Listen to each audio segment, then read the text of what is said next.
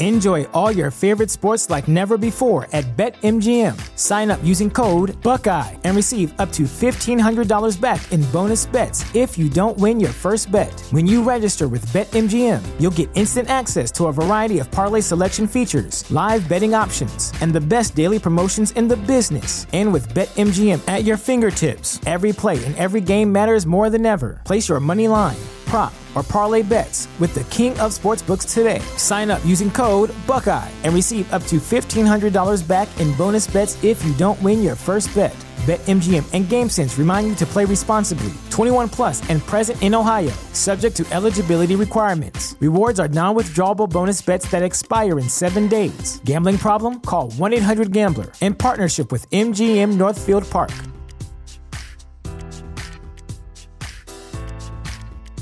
Ah, spring. Nothing like the world progressing towards summer to inspire your own progress. That's what life's all about in your career, relationships, and your finances. Let's talk about that last one. With the Chime Secured Credit Builder Visa Credit Card, it's easy to start building credit with everyday purchases and regular on time payments with no annual fees or interest. And if your credit score grows, so could your opportunities for lower rates on loans, like for a car or home. Sounds like progress, right? With Chime Secure Credit Card, you can start improving your credit scores right away. Get started today at chime.com slash build. That's chime.com slash build. Chime Feels like progress. The Chime Credit Bill Builder Visa Credit Card is issued by Bancorp Bank NA or Stride Bank NA. Members FDIC. Out-of-network ATM withdrawal and OTC advance fees may apply. Terms and conditions apply. Go to chime.com slash disclosures for details. Coming to you live from downtown Detroit, this is Benzinga's Pre-Market Prep. All right, good morning, everybody. Welcome to the show. I got Joel, I got Dennis, I got charts. Well, Joel has charts. Joel, I just mentioned how we ripped higher a half hour ago on yet another headline. Tell us about it. I don't know what to say. I mean, uh, there's days where I'm at a loss for words. I'm at a loss for words here. Uh, What's the headline? Tell us the headline. It came from Reuters, and it, and the Reuters quoted Vladimir Putin, and the quote was this: "There are certain positive shifts. Negotiators on on our side tell me." Putin said in a meeting with his Belarusian counterpart Alexander Lukashenko, adding that talks continued, quote, practically on a daily basis. Putin did not elaborate, but said in the televised remarks that he would go into more detail with Lukashenko. That's the extent of it. That's it. That's enough. Positive talks, algos read only positive talks from that headline. They don't read the article, and There is no article. There's no there. That I read you the article. Oh, okay. Well, that's it. And we know the algos. They see positive talks, they buy, and they don't ask any questions. It's a simple program. Algorithmic trading is so simplistic. At least the best programs are simplistic. Positive, positive talks, de-escalation, buy. Negative talks, escalation, sell. There's your algorithm. That's what's making the money right now, and it's killing it. So, I mean, now they got to turn around, and I hope they take the profits right away because what a rip roaring rip your face off squeeze there for at 6:30 when that headline breaks. But again, I'm going to reiterate what I've been saying nonstop for the last month. We're in a headline-driven market. Nothing matters except the next headline coming out of the Ukraine. But uh, you know, it's so hard to separate. I mean, obviously, you know, the news is the news, right? And you can't predict or or you know, especially in this market environment, what's going on. But if you just like like the price action from yesterday to me was good price action. It was constructive. Yes, we were down on the day. We opened lower. We took out the pre-market low. You know, things looked a little a little saucy there. It looks like we mo you know more do some more work in the you know in the 4200 handle. But then from about 115 130 on, there was a really strong bid in the market. And you know, 55 handle rally. I, you know, I looked at it from, you know, 115 on. And so I'm thinking, okay, I'll, I'll try and buy the dip, you know, overnight if there's a dip. Well, I bought the dip and I got stopped out of the dip, you know, and it's just, it's just so hard. Stops are stopping. You're getting stopped out of everything right now oh, if you're using stops. That's one thing. We're in such a choppy environment because think about what a stop really is, and it's a good lesson. A stop is selling the dip. and buying the rip. That's really what it is. So I mean, you know, you're trailing stops on something. When it dips, okay, oh, I got stopped out. What are you in essence doing? You're selling the dip. So stops or risk management is really struggling right now. Traders who are really using tight risk management are probably Yeah. really struggling. So you got to loosen it up. That's the only way. You got to loosen it up. You can't be coming in saying, I'm going to stop myself out if I get down 1% in this thing. You get stopped out everything. So you got to go wider and you got to be, you know, timing of your entries are critical. And that's why you can't be chasing anything in this market. You know, like like my Halliburton buy. I took zero heat on that. 34, I bought it $34 when it was tanking, but I didn't buy it right on the initial tank and then it started to stabilize. And if you look at the chart, look when I strike on that. And, and I was putting it so so you see where it was all stabilizing around 34, Joel? We had the initial whoosh, the initial flush. So go back if you point out you're going You to two go days the ago. 60 minute? Yeah, Yeah. top left top left chart Okay. and look at the Uh, that's and a look at 15 minute. Look at yeah. the first flush and then the second flush. It's on the second flush. See the second flush, that boom. Yep. And then all the stabilization at 34 afterwards. Look at all the stabilization. Did not want to go through through it. You could see buyers starting to accumulate. Now you already had in your head, you're buying on an overall uptrend here too. This isn't like buying the dip. This it looks like it, you know, it is on on that chart, but on an overall, you know, if you look at the right chart, the the top right, so many damn charts there um, you can see Halliburton's clear uptrend. So you're buying a dip on a strong stock. And what happened was, boom, 34. And I never took any heat on it. I don't even know if I was down a nickel. Like I literally took, I think I bought 34.05 and it never went through 34. So I was down like six cents. No heat. So you got to really time your entries. And then it goes 35, 36, 37. And I ended up selling it yesterday because you know what? I made 11% one day. I'm like, when you make 11% one day, you take the money and run. And, you know, maybe I'm going to get a chance to rebuy it here. It comes back down to the 34, 35. I'll probably rebuy it again. But that's the market environment we're in. Take the money and run when you got it. And you got to really, you know, be looking at trying to, you know, it, it stops are tricky, but you really got to be critical with your entries. You What really about something else here? And we'll make this uh, a little. We'll turn this into a little learning experience here too. And I don't know if this factored into your your uh, your trading at all, or your investing, or whatever. But what what was thirty four? When you, You what here. was thirty four in in in uh, for a good part of February? Oh, my resistance. It did. Yep. I looked at that too. And I even I think I even said that with the purchase. I mean, we had 34. So old resistance becomes new support. It found- Simple, it- it- it simple, technically simple, worked. simple, Yeah. simple. it technically worked. So technicals can always still work. work. You've just got to, you know, get in there. And obviously, in the absence of headlines, we know it's, you know, all that works. So, but it's the next headline that's going to drive the next price. So now you get, you know, a headline and Halliburton's going down today because all of a sudden, you know, there's a perfect inverse correlation between oil stocks and the SPY right now. That doesn't exist long term, but right now it is existing big time. You know, when the SPY is going up, the oil's going down, the oil's going up, the SPY is going down. That's just the way it's working right now. So understanding those relationships too are critical. But you know, we don't know what the next headline is going to be. Maybe Ukraine comes out and says, "We haven't had any good talks." Yeah. going to tank. You, you don't know. There's probably better than a fifty percent chance of that happening. Yeah. There's to be there's to be 25 more headlines: positive, negative, positive, negative, positive, positive, negative, negative. That's what's to happen. And I unless we get like you know eventually get a deal signed and it's over, and on that day, this market is going to rip so fast. I mean, if they get a deal signed, and this is just all scenario analysis, why I wouldn't want to be really short this market Yeah, either it can be. because if they sign a deal and it's over, like you know they're going to stop, you know, ceasefire, a ceasefire deal, this market could rip, you know, it could rip two, three thousand Dow points on that. I'm not joking. So it could rip huge on that, but then it'll rip on that, and then everybody like, well, wait about interest rates.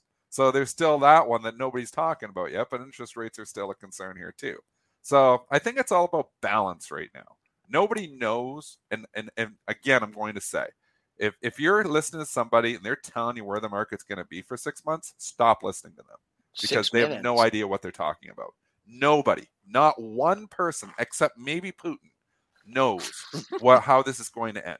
Nobody knows. So it's all just little spots, guesstimations, playing chop. That's how you're making money right now. Playing the chop, taking the money when you got. it. You get 10% gain, 11% one day in Halliburton. Take the money. Take the money because you know what? The next headline is going to be, oh, exactly what's happened overnight. Oh, we're having a little bit of talks, and Halliburton's down a buck, and maybe it falls two bucks. You know, you don't know. So you got to take the money while you got it. We got a huge dip in Halliburton, bought it on a stock, strong stock, buying dips on strong stocks. And then we get the huge rip 24 hours later. What do I do? Sell the rip. So will I get it back? Probably. I mean, my square too, same thing. I mean, I've seen it just multiple times. I almost got back to my price yesterday, but it didn't get back under 100. Will I rebuy it under 90s again? Probably because it's worked three or four times. So again, just playing the chop, you're buying dips, selling reps. I know I keep repeating myself, but you know, it's the people who are chasing that are losing money. You don't want to chase in 2022.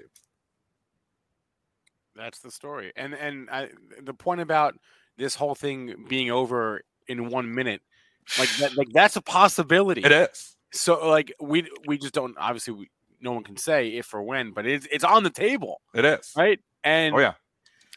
So That, that that's what you got to know. If you are massively short this market, that's your risk. That they sign a ceasefire agreement, this market will be up so fast you will not even know what hit. The algos will go nuts. The algos go. We we take it up sixty handles, Joel. On I- oh, I- there's I- a positive. There's a little bit of positive talks coming out from Putin. Could you imagine a ceasefire like agreement signed out of the blue? It would be insane. But I'm not saying we can go long because we don't know. We don't. This could go on for this could You go almost- on for a long, long time. you almost feel like the opposite headline. It's like you always like you have to do the opposite. Like this headline came out and it's positive. Now you had. I mean, it's just the way this has been going. Yeah. Now you almost like gotta wait. You know, it's just not going to be that smooth. And uh, who knows? That- maybe that's that's exactly it. It's just none of it's going to be smooth. Maybe he's just waiting. You know, maybe okay, I'm going to act nice a little bit, and he's you know drumming up another 150,000 troops. I mean, you that know, could yeah i mean it's just it's very very very very hard to predict i mean we're we're kind of kind of cratering now as we speak Well, uh, because probably next headline's going to be I don't know what this guy's talking about. We haven't any talks at all. that's gonna be That's it. what's happening. That's what keeps happening. So you got to sell. What am I doing in? What was I doing this morning when we rallied like that? I'm trying to sell stocks. I'm like, holy crap, we're up 60 handles on this, trying to sell stocks. It's what I'm doing. And you know what? It's working. I was selling stocks at 431, 43, you know, SPY. So 432. I mean, now we just started puking here again. So it's it's going to be like this. Get used to this. This is the market environment we're in right now. And even after the ceasefire, then he still got interest rate concerns. So I just don't want to be like people keep saying, "Well, you got 45% cash. What are you doing?" Well, I'm a market timer. It's my job to time the market. It's what I do for a living. I'm not confident enough to go all in right now. In 2020, it was awesome. You're going all in. Yeah, people are on merge and people are buying stocks. I mean, there. If you're doing that right now, you are in the wrong market environment. And maybe you'll get lucky. Maybe you're going to buy on margin, and maybe you're going to get a ceasefire agreement. You're going to kill it, and then you're going to say Dennis didn't know what he's talking about. It's all about risk. You know, you got to analyze risk too. Like I said, it's difficult to manage risk when you get stopped out of everything, but you can't just go all in and then all of a sudden, you know, there's a bad headline and you know you're eating it. I don't like losing money. That's the how I've been successful in this business for 22 years. It's not about that I like making money. It's that I don't like losing money. So you've got to have risk management, but you've got to be wider right now. So go smaller and go wider with your stops. You still got to stop out. When you're wrong, you're wrong. But you got to go smaller and you got to go wider. and, and then Double T is playing chess here while we're all playing checkers. He says, "Don't let's not forget. Good news is bad news. The Fed is watching. That's a whole other thing. That's the whole that's what we're going to have after. That's what we have to look forward to. yeah. So once we do eventually get a ceasefire, and I hope that happens, that it doesn't escalate into obviously a, a lot worse situation. But even if that does happen, then we're like, oh yeah, interest rates are still going up. Oh yeah, Yeah. hyperinflation is still here. There's Yep. three main things happening here. We got a war. We got maybe it's not hyperinflation, but it's serious inflation. Hyper is a, a loaded All right, word. all right, we'll say serious inflation a little bit on the hyper. serious inflation, and we've got interest rates that are going up. None of this is good for stocks. And if you think about the other the other headline that was out overnight, which I saw, was um, uh, that uh, he was moving more west, uh, making more advances west. And I know, like, I know, Joel. Joel makes no sense. I, go I, go east, baby, don't go west. You know, it, it's just very very difficult. it doesn't but, make uh, sense. All right, well, but let's move on. Let's talk about individual stocks here. Nothing makes sense anymore. Um, let's talk What's about Dennis's shirt? Everyone wants to see Dennis's shirt. Oh, I've wore this one before. It's like it's a, it's a playoff of uh. straight down to Windsor. What is it? Jo- Joel doesn't know Compton. NWA. And this is the whitest person. it- it's straight out of Compton. The name of NWA's awesome album, and this was the thing. I got straight out of Windsor. Dennis, how long? I love NWA. I always loved I don't think you NWA. wore that before. How long ago? I, I always I was born. I'm born seventy six. I love the gangster rap. Who doesn't love gangster rap? I love gangster rap. Look at Spencer. Snoop Dogg, really? Can you Snoop do um? good. Oh yeah. Can you can you do any of those? What's your favorite Snoop Dogg song? Gin and juice. You gotta go gin and juice. classic, no doubt. Uh, Yeah. All right. Sipping uh, on gin and juice, laid back with my mind on my money and my money on my mind. That's why he likes it, just for that line. That's the All right. line. That's the line. Oh boy, hope Cameron's not watching. She's not. Oh, Cameron is got no, Cameron. She like gangster rap. I bet you will Oh. ask her. I bet Cameron likes gangster rap too. All right. Can I, I? I'm moving us on here to DocuSign. This is kind of your. Yeah, Spencer's like, oh my Thi- god, what are we gonna thi- do? This is your this is your mover of the morning here. Your big uh, disaster earnings report from overnight. I'll give you the numbers and then I'll give you some context to it. So the uh, uh, EPS 48 cents. They beat the estimate by a penny. Sales of 580 million versus a 561 million dollar estimate. So they beat on EPS to beat on sales. That's good. So why is the stock getting crushed? I'll give you a few reasons. Number one, the guidance. Q1 sales guidance came in below estimates. Fiscal year guidance, sales guidance also below estimates. Number two, and I can pull this up on the pro. This is the first quarter in uh since they've been a public company, which is only since 2018, first quarter where they had an EPS decline. Their earnings per share actually went down on a quarter over quarter basis here. So uh, the the money line seems to have been uh, from on the conference call. I'll read you from the call right now from uh, what the CEO said. Uh, he said, while we excel at demand generation for many years uh, pre COVID, ultimately the shift in customer buying patterns coming out of the pandemic was quicker than we anticipated, and we didn't move fast enough as an organization. Uh, and blah blah yada yada yada. Uh, they are they're turning the ship around. Our move from capturing high volumes of customer demand to reverting back to generating demand is now well underway. We expect this work will continue through fiscal year 23 as we make tangible progress throughout the year. So, uh, demand fell off a cliff faster than expected, and they're going back to having to um, basically uh, pay more for customers, higher customer acquisition cost. It's not it's not that easy anymore as it was during COVID. Somebody tweeted out the tweet. Twitter is awesome with some of the people. Some of the people are so witty, but they're like, "Oh, everybody in the market just realized that you can do what they do with a pen and a paper." I'm like, "Eh, kind of. Anyways, Spencer didn't like that, but No. simplistic is what it is. I mean, it's a very simplistic business. Um, it's just valuation. I mean, I use DocuSign, buy real estate, sell real estate. Use DocuSign. Use DocuSign for lots of things, but it's some simplistic. Like, I mean, this is it. This is what you got. You're going to pay billions of dollars because they took the pen and the paper and they put it online. It's a lot of money to pay. A lot of big valuation. to pay. amazing What's the what's the market cap of this? An company? amazing service. Let's be clear. amazing service, but all they did was this simple. Okay, well, we're, we're doing pen and paper. Could we do that online? Yes. What, what's the could. market cap? Well, This wasn't reinventing the wheel; it just made it a little bit more round. I, I don't know what it is now, but as of the close, it was eighteen and a half billion dollars. Yeah, you're paying eighteen and a half billion dollars because they took the pen and the paper and they put it online. Yeah, a lot of money it. to pay. It's an awesome business. It's worth something. Is it worth 18 billion still? It definitely wasn't worth 70 billion when we were paying 70 billion for when the market was just ir- unbelievably irrational back in June, July, August, Oh. September, October of 2021. Is it going back to 70 billion? I will say right now, I believe DocuSign will never go back to $300 a share unless they do some other stuff and they reinvent themselves. but it's a one trick pony, really. Wait, Is it not? Do they have other tricks? there was two things I- sleeve. Two things I forgot to mention. One, they announced a two hundred million dollar buyback. That's kind of small.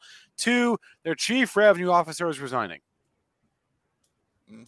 In any regard, maybe it bounces. It's massively oversold. I'm not going to be short it down here at seventy-seven dollars. It's way oversold, but I'm not buying this and saying, well, eventually it's going to go back to three hundred. What rational thought can bring you back to three hundred? They've got to do a lot more than just take the pen and the paper and put it online. Maybe they do, and maybe they change themselves up. But as of right now, it's really a one-trick pony business. So show me some more tricks, and then maybe I'll get interested. Uh, gotta agree there with the fundamentals. Uh, the technicals. I'm just gonna I'm just gonna pull one out of uh, the playbook from yesterday, and I don't know if it's gonna work. Uh, 76, right? I mean, there's no doubt someone has a little opinion here at 76, right? I don't know if they're, you know, long the 90 puts or they're trying to build a, you know, whatever they're doing. There's some buying interest at 76. I don't have anything on the monthlies, but uh, I'm just going to go back to the Asana chart from yesterday. And your pre market low was touched in the regular session, and you ended up, you know, that's just look at a chart and see if there's some buying interest. So, uh, buyer beware. Whether going to pay 77, 78, 79, or 80, I don't know. But uh, if you're looking to cover short or try long, that's what I'm looking at in uh, shares of DocuSign. And and you have Asana up there. Oh, there we go. Well, I did because I wanted to show what happened in the Okay, Asana okay, okay. yesterday. Yeah, yeah, That's yeah. I'm trying to illustrate. Yeah. That was the pre-market prep stock of the day, Yeah. right? Pre-market low matched the June two, 2021 low, as illustrated right here. But I don't have a monthly low for you. That's the only thing that says, uh, you know. But you know, DocuSign is a Mad uh, respect for the Asana CEO though, still for putting his money. yeah, where yeah, we love even him. I put that in the article. smoke. I put that in the article, Dennis, that you One said. point two billion he's bought in the last soon. that. Mad respect.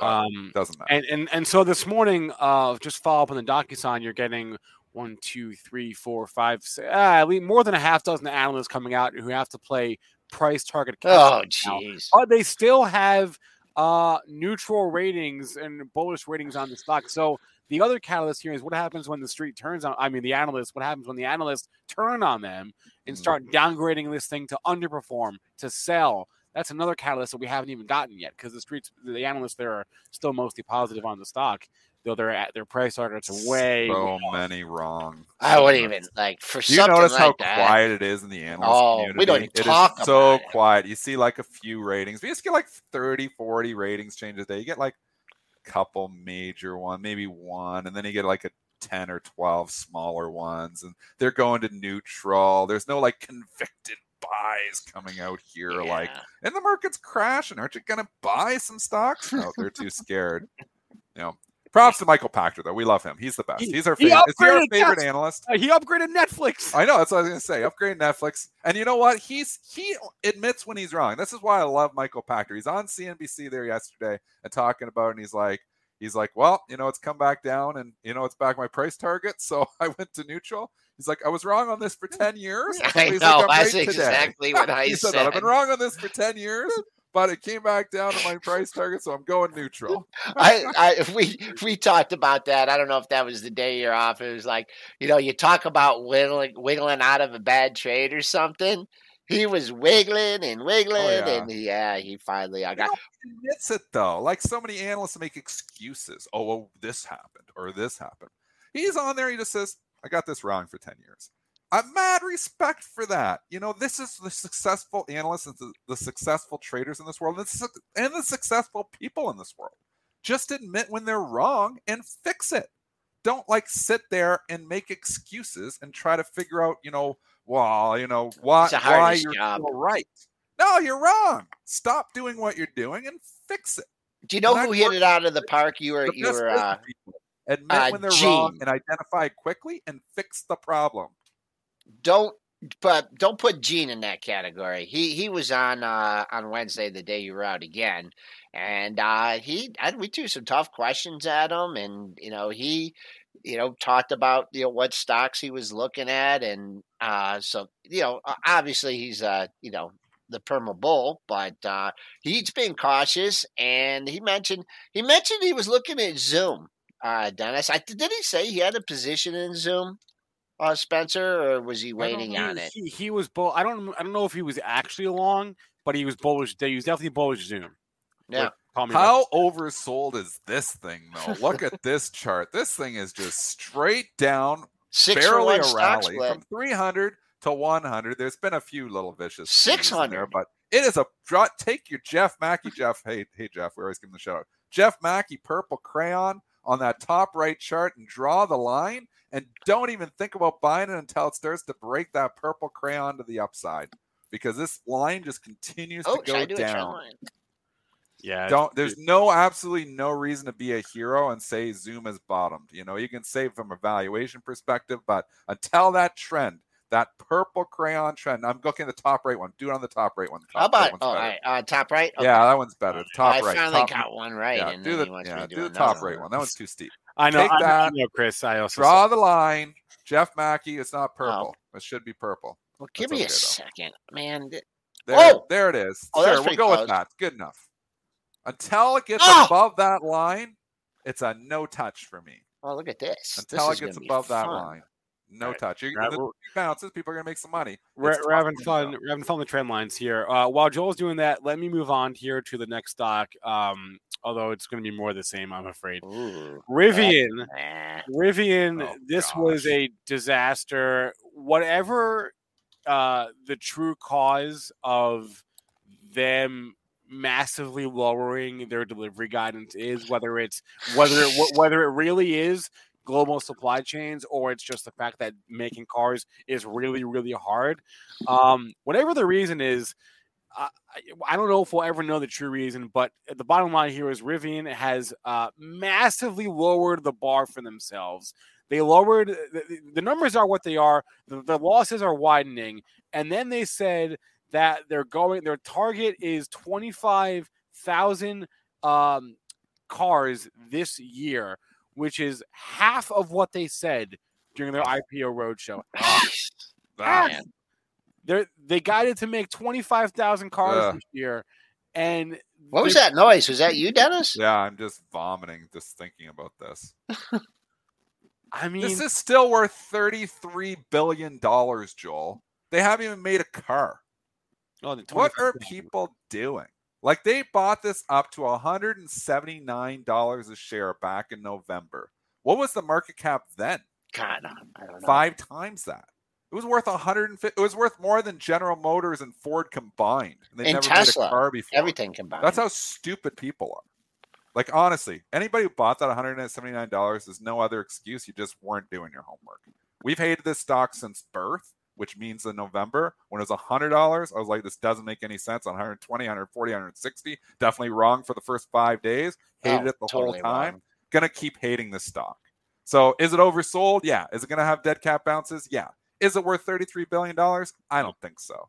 I think it's worth like I don't know. You can't put a value. How do you know about? It Wait, could how make you, cars. It could What they- eventually.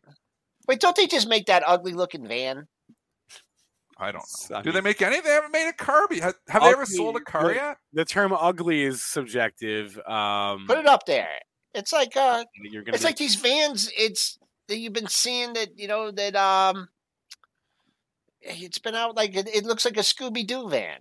no, it doesn't. Yes, it does. no, it looks like a Scooby Doo van. What was the Scooby Doo van's name? The, the Mystery mystery, machine? the mystery mo- mobile, uh, whatever. That does Oh, not it looks like a Sport Trac. That one on the left, the Ford Sport like- Trac. And Ford No, remember that's invented not the one I'm that- thinking. Ford invented of. that a decade ago. I had one. It was a cool car 15 years ago. They just Great. copied that from Ford.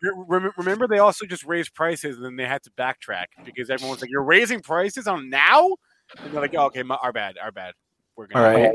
Just want to stay here for Dennis. They produced 1,015 vehicles, delivering Oh, 920 last year.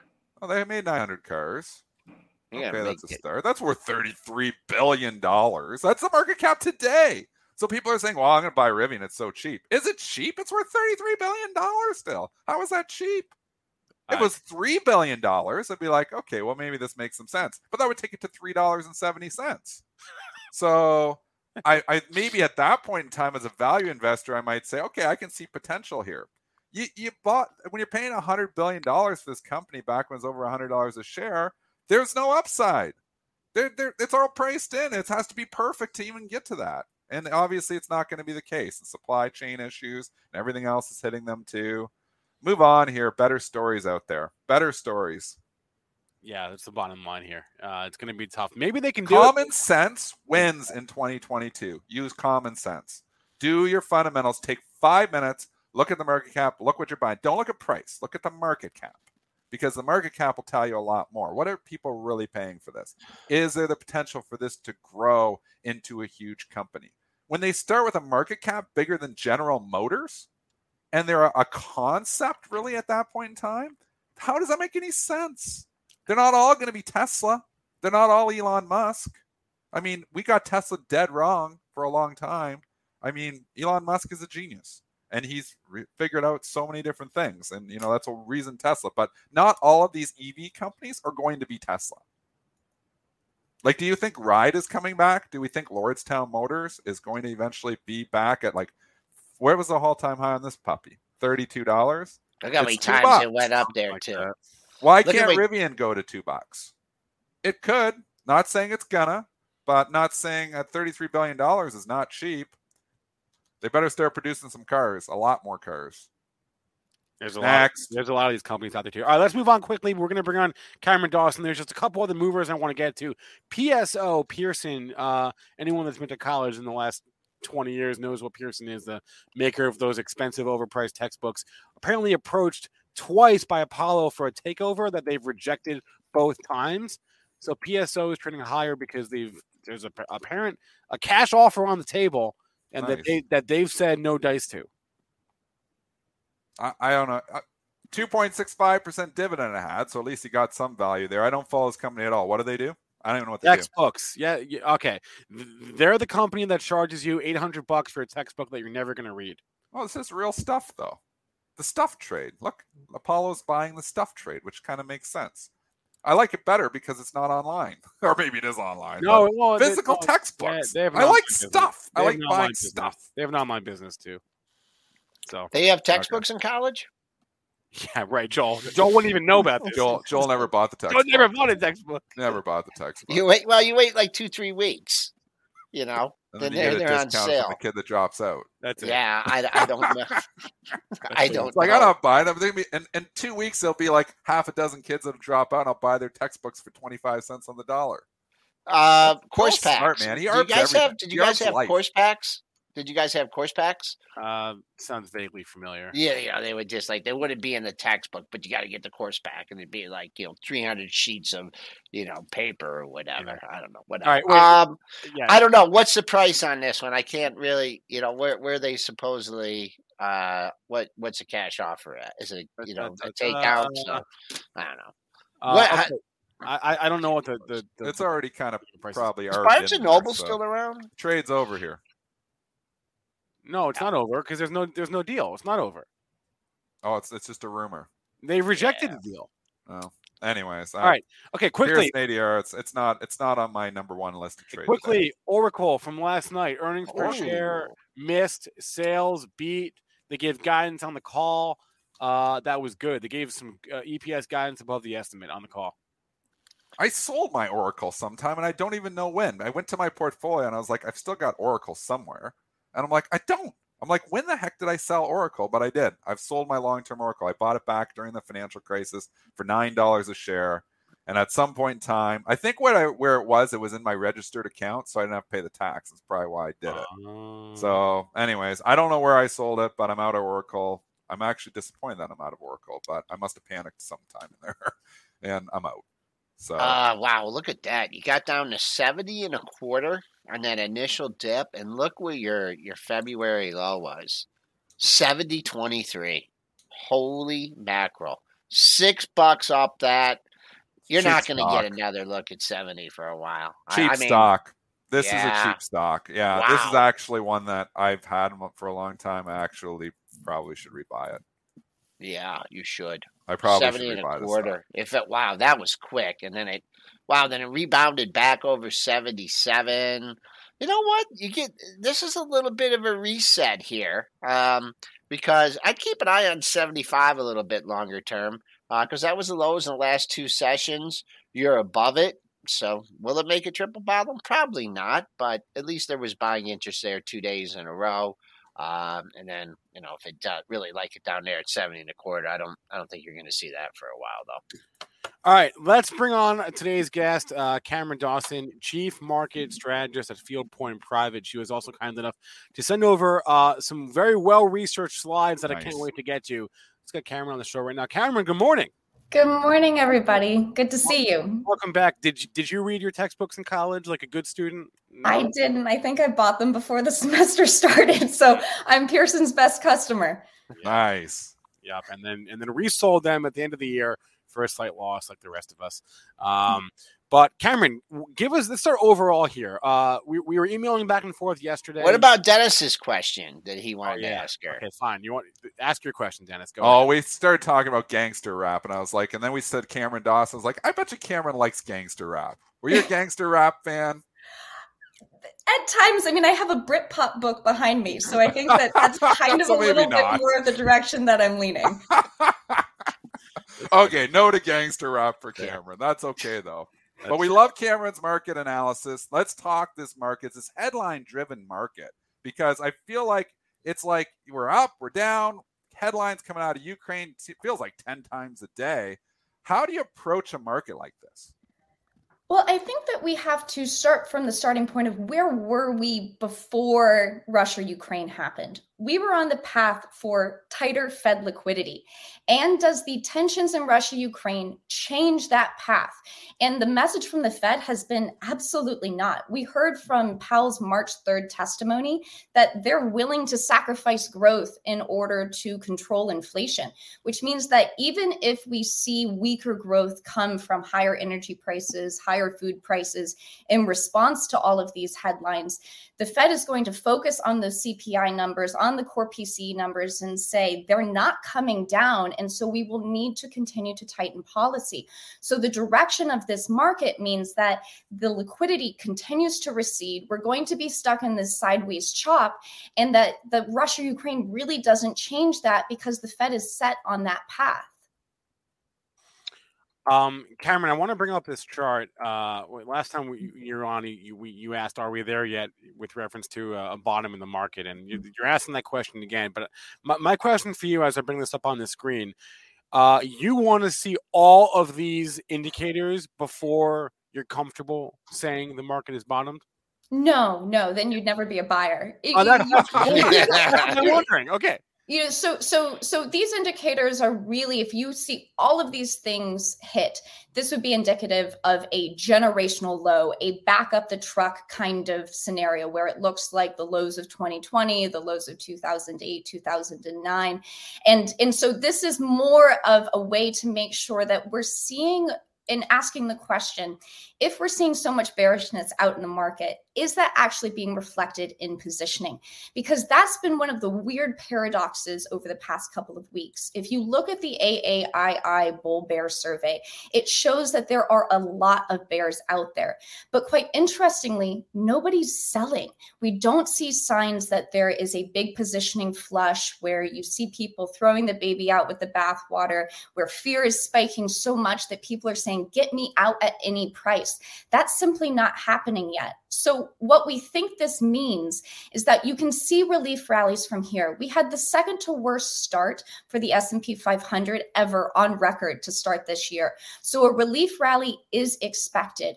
But is that ultimate low, that big strategic low that you can step in and buy indiscriminately, is that already happened or is that still in front of us? And I think it's still in front of us. So you can look at the shorter term factors. These a lot of these are longer term factors and again it's about the generational low if you hit all of those things. But we'd like to see a little bit more of these before we start getting really aggressive and starting to buy. I want to hop in here for one second. Mm-hmm. Can you have two generational lows? I mean, was the COVID 2020 low, March 2020 low? Because it'd be, you know, was that, can you have a second one? Because that kind of, that kind of felt like a generational low to me, but is it possible to get another one? Well, we saw two once in a lifetime bear markets in one decade in the 2000s. And I think this is all a reflection of, and this is all a possibility of the fact of we've had so much intervention into markets and we can't get anchored to the prices at the end of 2021. That closing price at December 31st, 2021 was such a rarity. We had growth that was at multi decade highs at the same time that we had crisis level stimulus. That combination should never happen. And it won't happen likely going forward because we have growth receding and stimulus coming in. So that doesn't mean we have to retest the lows of, of 2020, but we should be pulling back more to some of these trends before we really want to step in and get aggressive. What we've been telling clients is that if you're underweight in eh, equities right now, if you are sitting on a big pile of cash, sure, start building positions into weakness. But we're not making the call yet to go big, huge strategic overweights into equities simply because we haven't seen that kind of flush selling that would be consistent with a really major low. Dennis, I, I mean, it's been I, I think she's talking to you, Dennis. For so many stocks here. Um, and, you know, it's a lot of the growthy names obviously have been in a bear market for well over a year now. But the mm-hmm. slow, slow death, like just slowly bleeding, slowly bleeding. It's like some stocks, I look at them like, when did that stock get down to this price? And it was just slow, steady. It wasn't like a whoosh. It weren't all like PayPal where they're falling 25% in a day. Some just lost 2%, 2%, 2%, 2%. And then you look back two months later, you're like, that stock's down 50%. It's yeah. like, when did this happen? So eh, it, there's no capitulation. There's no like everybody washed out. They're all holding, and all of a sudden they just looked and they're like, when did I get down 50% in there? There wasn't like a cataclysmic event. It was just a slow, steady bleed out. But that point about no capitulation is so important. I think in the slides I showed margin debt. And if you look at the FINRA margin loan balances, you know a lot of the the stocks that are very popular in retail accounts are down 40 50 60% but margin loans have only fallen 2% in the last six months. So that tells you that people aren't capitulating. They're not throwing in the towel. And if they're getting margin called, they might be actually adding cash to portfolios instead of instead of taking risk off the table. We can also see this by looking at ARK. So ARK is sort of the prototypical part of this trade. And you know, the chart is just incredible. So one of the ways to measure inflows into an ETF is look at the number of shares outstanding. Over the course of the 2020 bull run, shares grew by more than 400%.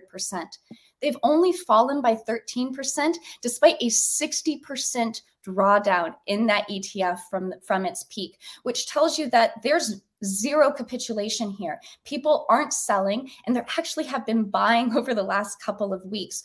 Lows do not happen when people are holding on to positions. Lows happen when they can't take it anymore. They give up. Just right. get me out of here. Get me into defensive. Give me protection. I can't take it. Now, that doesn't mean we can't see these counter trend rallies because if you look at where ARK is trading or other tech stocks are trading versus their now downward sloping 200 day moving averages, they're quite oversold on that metric.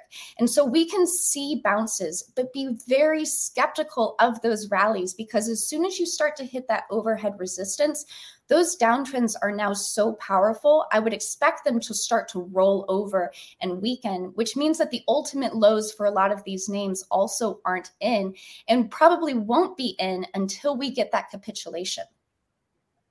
It's funny that you bring this up because we were talking about this this morning before the show even started. We were talking about the same exact thing, and I was noting that yeah, there's been net inflows the last few weeks. People are still buying, uh, which is pretty wild to think about in light of the the performance of these funds in the last. last it, it tells you that we haven't shaken that buy the dip mentality yet. And yeah. and to to Cameron's point, you're never going to get a capitulation here as as long as people are still coming in and buying the dip. You'll see at the bottom when people are like, I'm not buying the dip. And obviously, people are still buying the dip in ARK. And the thing is, there's money to be made, of course, if you're a very short term trader in the bounces off of oversold conditions. I think the last time that we spoke, we talked about how there were massive counter trend rallies during the 80% drawdown of the NASDAQ in the, two, in the early 2000s. You had rallies as large as 45% during that time, but the lows continued to happen. I mean, it's this death by a thousand cuts. And so to keep that in mind, you just have to be very, very careful and not be drawn into bull traps because I think that can be very dangerous as you start hitting that overhead resistance. Good, good question from the chat. Uh, who who just asked this? Uh, does there ha- yeah from Carmen? Does there have to be capitulation? Not for a short term rally. But there's been capitulation that sets up for every big bull market advance. That's what makes returns strong coming out of bear markets. It's that everybody's given up, everybody's bearish, and everybody's sold.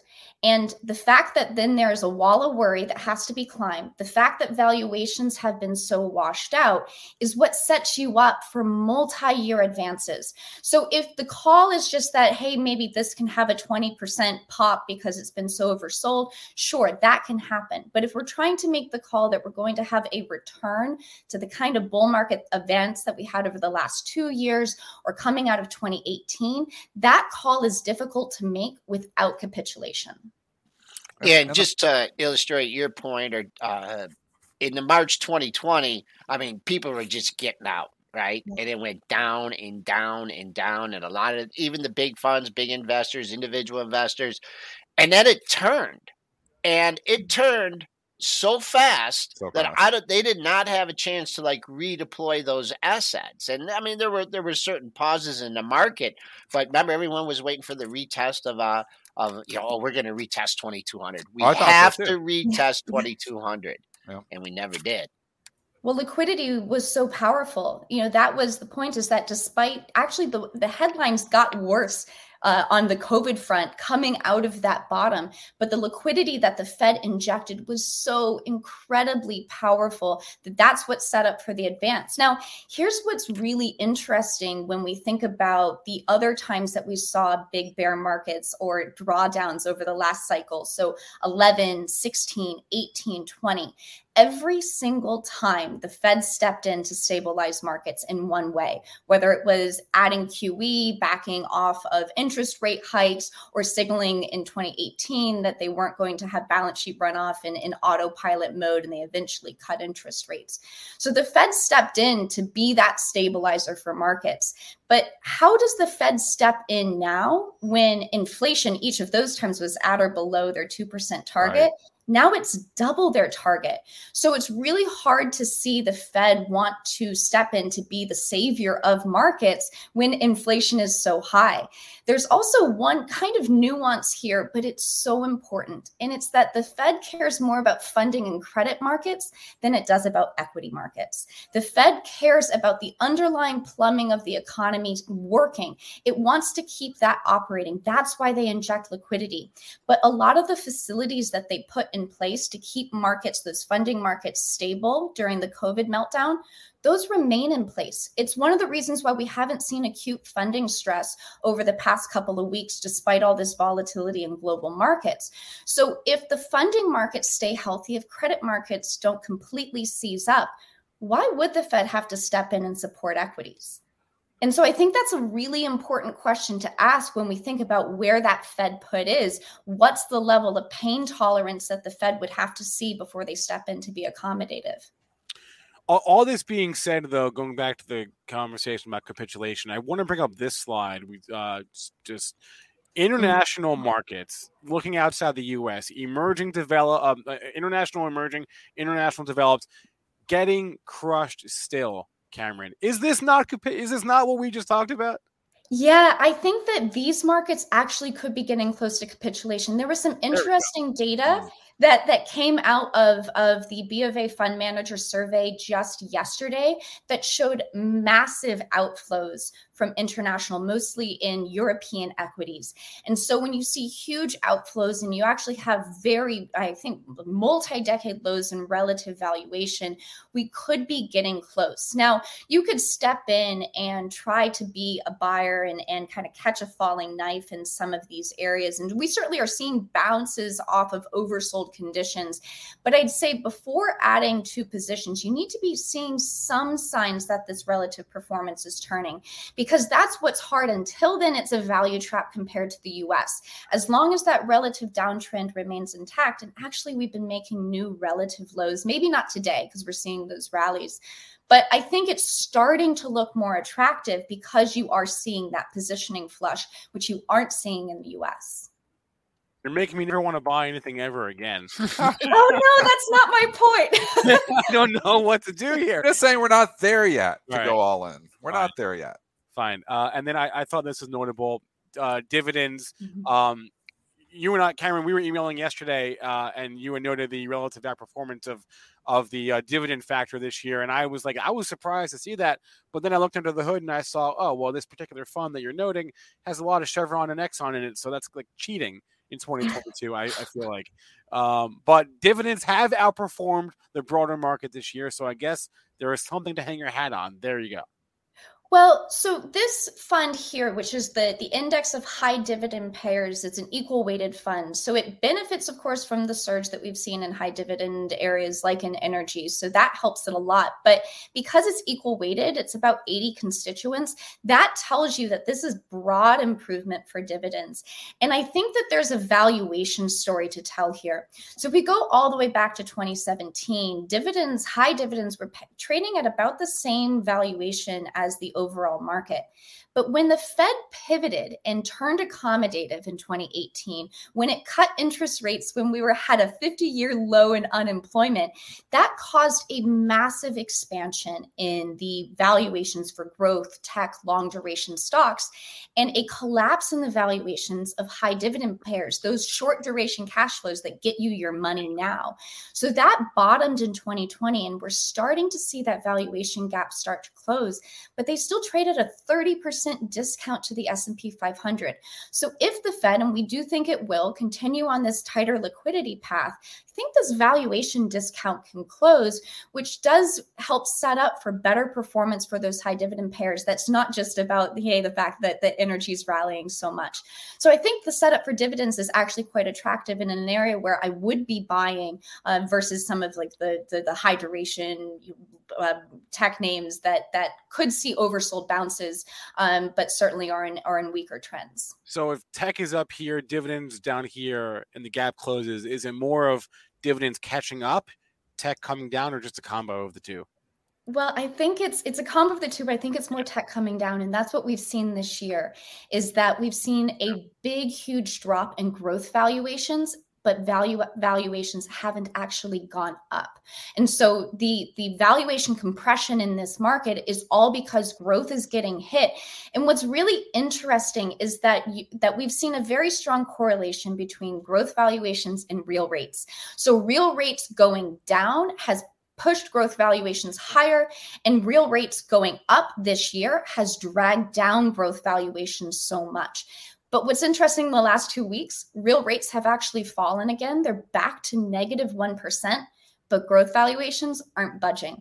And I think this is investors sniffing out that the liquidity environment is changing, that the environment for long duration is changing, and we're not seeing a bid to those growth valuations. So if we do see a little bit of support from growth uh, from from those deep real interest rates, what we'd say is that that would probably be a good selling opportunity to rebalance because we've been wanting to be balanced from value and growth over the past few months because we saw this risk to growth valuations because of real rates. Cameron, last time you were on, uh, you mentioned uh, it was before the Olympics and before the war and everything that was going on, and you talked about uh, perhaps a rally um, in the Chinese stocks. And uh, we got some bad news yesterday. Are, are you seeing any kind of setups here? Still sticking with that scenario? Just wanted to get an update on that. Yeah, quite interestingly, the addition of liquidity into the Chinese market has actually surprised to the downside over the past few weeks post the Olympics. We saw M2 money supply growth decelerate. That's one of the key things that we're watching for to see stimulus re enter the market. And there have been signs that China's trying to stabilize this equity market, and it's simply not working. And so we saw this morning a lot of weakness in the H in the H shares market uh, because of the headlines about you know more more constraints on the regulatory front. Uh, you know we're at multi-year lows in those markets. We could you know probably do some analysis to see if there's signs of capitulation, but we do think that China still has to stimulate its economy quite aggressively in order to be able to set up for that big party Congress meeting back at the end of this year.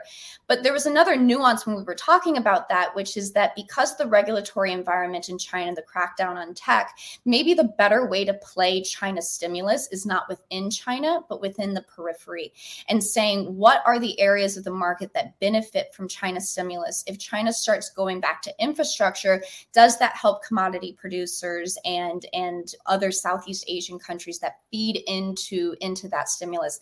I still think that that's the better way to play China stimulus just because the regulatory environment is so difficult to tell, mostly as an outsider without boots on the ground, really difficult to have an edge in that environment. I think you mentioned last time South Korea, uh, Singapore, uh, India, the other those those types of markets that are around China. Um, Cameron Dawson, Chief Market Strategist at FieldPoint Private. Cameron, it is always a pleasure to have you on. Thank you so much Awesome. for coming on pre-market prep today. Thank you for having me. Thanks. Alrighty, guys, guys, smash that like button for us for Cameron Dawson. We appreciate her time as always. I know we kept her a little long there. We got I think I- she's number one on the most well prepared list. Oh, definitely. That's unbelievable. Uh, the D- Dennis, you know what? very few get- people send us slides. I'm like the most. I'm like the least prepared. She's Don't off. She's prepared, man. we didn't get how how many other slides did she have, Spencer? Uh, I don't know. There's like a 20 more we, Yeah. didn't, we didn't have time to cover. We got to bring her back. Get onto those other slides, and everything she says makes sense. I mean, it's the exact opposite of like Cathie Wood. Like she's like makes perfect sense here. Why, why she's you like gotta go there? opposite. Why you gotta go there, Dennis? Why you She gotta? want just because, because Cathie's still getting inflows. Who's investing with her? I feel bad for these people. She's, she makes sense. I would. I'd invest in the Cameron Dawson fund. She makes a lot of sense. Dawes is going to be the uh, symbol. D A W S. D symbol, A yeah. W We'll have S. a public symbol. Yeah, All right. that's good. Is it there? D A W S. We're launching our fund. I don't know. I don't know. I don't know. I'm It's- investing. It's 857. Let's do some ticker time for a few minutes here. Uh, drop a ticker for us in the chat if you can. Okay, sure. Triple D, can you look at Chevron? Yeah, let's look at Chevron. Why why the heck not? It goes up every day, it seems like. Well, I'm not. Just not noting. I mean, we are eroding here. This I is mean, such, you know, but Cameron is just talking about capitulation. Like we're getting to a point on some of these oil stocks where it almost feels like upside capitulation. This is getting silly. 140 to 175. I mean, some of the other oil stocks. Why is Chevron going so much more than the I other know. ones? Because Chevron's like usually a lower beta, but right now it's blasting off more than some of the other oil stocks. I mean, Exxon isn't doing this. Look at Exxon I in know. the last I've two been weeks, looking at the 80 to 85. Chevron in the last two weeks from 140 to 180. I mean, or 165, I guess, this morning. But the, it, the charts don't even look the same. I pair things. I pair these up. I mean, Exxon almost revisited the level of broke out from Chevron, broke out from 140. So there's something happening here where I don't know if there's some squeezing going on or something, but Chevron, for some reason, is really taking off a lot more than some of the other oil companies. Uh, getting hit today, down five bucks. Uh, let's see, what's the bottom of yesterday's range? Use one one sixty eight twenty nine uh, as resistance uh, since you're trading below, and uh, the old time closing high. If you if that's not good enough for you, the old time closing high was from yesterday, one seventy eighty two, and uh, the other uh, second all time closing high was up there, 170.50. So trading down 172,000 shares. Oil's up. Look, maybe just have one big seller in there today, but uh, uh, trading down two and a half percent. Um, Next daily low, if you want to look at it, 161.29 is your next daily low. and then at the rate we're going, Joel, give give give it another what would you say, hour and a half, two hours, and we'll be back to where we started uh, in the S and P futures right when that Putin- Leaking big Yeah. time. yeah, when- right when that Putin comment. It's Uh, same it- story every day here. We're like Groundhog Day, you know, the movie Groundhog Day. It just keeps repeating, and there's a headline, and then we go up on the headline, and then there's another headline, and then we go down on that headline. And I mean, the chop is there. The chop is there to be traded.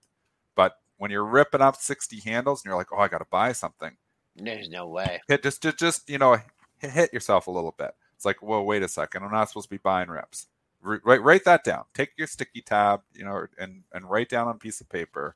Buy dips, sell reps. Don't do the opposite. Uh, and it is working in 2022. And then someone in the chat just said CVX is a short squeeze. It is. This is not a short squeeze. There is one percent of the float sold short. That ain't a squeeze. Yeah. It's easy to borrow. It's thick. There's liquidity. Something else going on there though, and maybe. Uh, maybe I mean, it also has the Warren uh, tailwind. Is right? that what it is? I, mean, I'm I, am i am just saying that that's the one that you know that he he's been in, so that has a little bit of a you know go with Warren. It seems to be working uh, quite well. That's even your all time high. But like uh, it's the reason I bought Halliburton and not Chevron was a little bit of a catch up trade, but also and a little bit different business. But just because there was no pullback in Chevron, I mean, you know, even the pullback dip, we're not back at 140 where we broke out from. Like somebody was saying, look at De- De- Devon Energy. I mean, it hasn't really went at all. I mean, again, but that had business, before, yeah. a little bit, yeah, a little bit of natty gas, a little bit of different business, but you know, not every energy stock is blasting off 30, 40%. So is there some catch up trades here? And it, Maybe. if you ever wanted to know the, the power of some analysts, thanks to Mitch for reminding me about this. JP Morgan downgraded Chevron this morning. That's worth four bucks here because it's down four dollars this morning. Chevron is so that's why it's down more. That's why it's down four bucks is because uh, J.P. Morgan downgraded. But again, they're they're calling they're basically calling a top here. So good luck with that.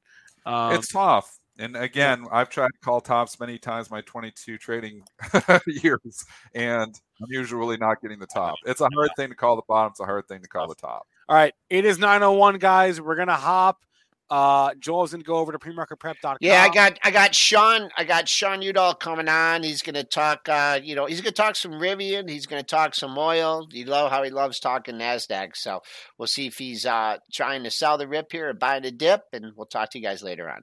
Uh, we're gonna hop off as well. Go over to live trading with Benzinga. Um, so guys, smash that like button for us. We appreciate wherever you're watching this show. If you're watching us on YouTube, on Twitter, on Twitch, on Facebook. If you're even if you're watching us on LinkedIn, there's got to be like a, a thumbs up button on LinkedIn uh, somewhere. So do us a favor, hit that button. Uh, please remember that all the information from our show is meant to be used as informational purposes, not for investing or trading advice. Thanks to our guest today, Cameron Dawson. Reminder we are six or so weeks away from the Benzinga Cannabis Capital Conference. Check out the details in the description of this video. Uh, discount code 30% off with the code SHOWS30 go to bzcannabis.com, enter the code on the screen there, shows 30 to get 30% off your ticket. As always, get Benzinga Pro. Free trial for everyone, pro.benzinga.com. All right, we're done. Live training with Benzinga, Benzinga going live in a few minutes today. No all access today, so you guys asked for more live trading. We're doing live trading. We you give us feedback, you ask and we deliver. So they're going live here, and I'm done. Good luck at the open. Enjoy all your favorite sports like never before at BetMGM. Sign up using code Buckeye and receive up to $1,500 back in bonus bets if you don't win your first bet. When you register with BetMGM, you'll get instant access to a variety of parlay selection features, live betting options, and the best daily promotions in the business. And with BetMGM at your fingertips, every play and every game matters more than ever. Place your money line prop, or parlay bets with the king of sportsbooks today. Sign up using code Buckeye and receive up to $1,500 back in bonus bets if you don't win your first bet. BetMGM and GameSense remind you to play responsibly. 21 plus and present in Ohio, subject to eligibility requirements. Rewards are non withdrawable bonus bets that expire in seven days. Gambling problem? Call 1 800 Gambler in partnership with MGM Northfield Park.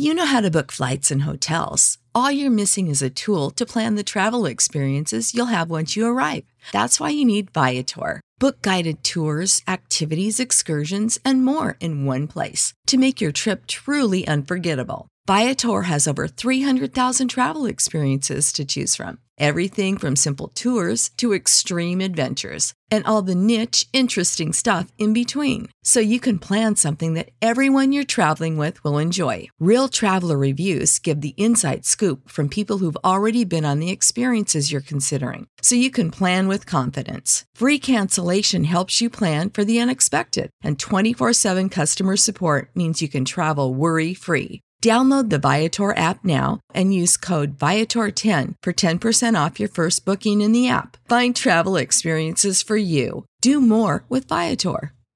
Support for this podcast and the following message come from Corient. Corient provides wealth management services centered around you. They focus on exceeding your expectations and simplifying your life. Corient has been helping high achievers just like you enjoy their lives more fully, preserve their wealth, and provide for the people, causes, and communities they care about. As one of the largest integrated fee only registered investment advisors in the U.S., Corient has deeply experienced teams in 23 strategic locations. Corient has extensive knowledge spanning the full spectrum of planning, investing, lending, and money management disciplines. Leverage Corient's exclusive network of experts to craft custom solutions designed to help you reach your financial goals, no matter how complex they may be. Real wealth requires real solutions. For more information, connect with a wealth advisor today at corient.com. That's C O R I E N T.com. Corient.com. Without the ones like you, who work tirelessly to keep things running, everything would suddenly stop. Hospitals, factories, schools, and power plants, they all depend on you. No matter the weather, emergency, or time of day, you're the ones who get it done. At Grainger, we're here for you with professional grade industrial supplies. Count on real time product availability and fast delivery. Call clickgrainger.com or just stop by. Grainger for the ones who get it done.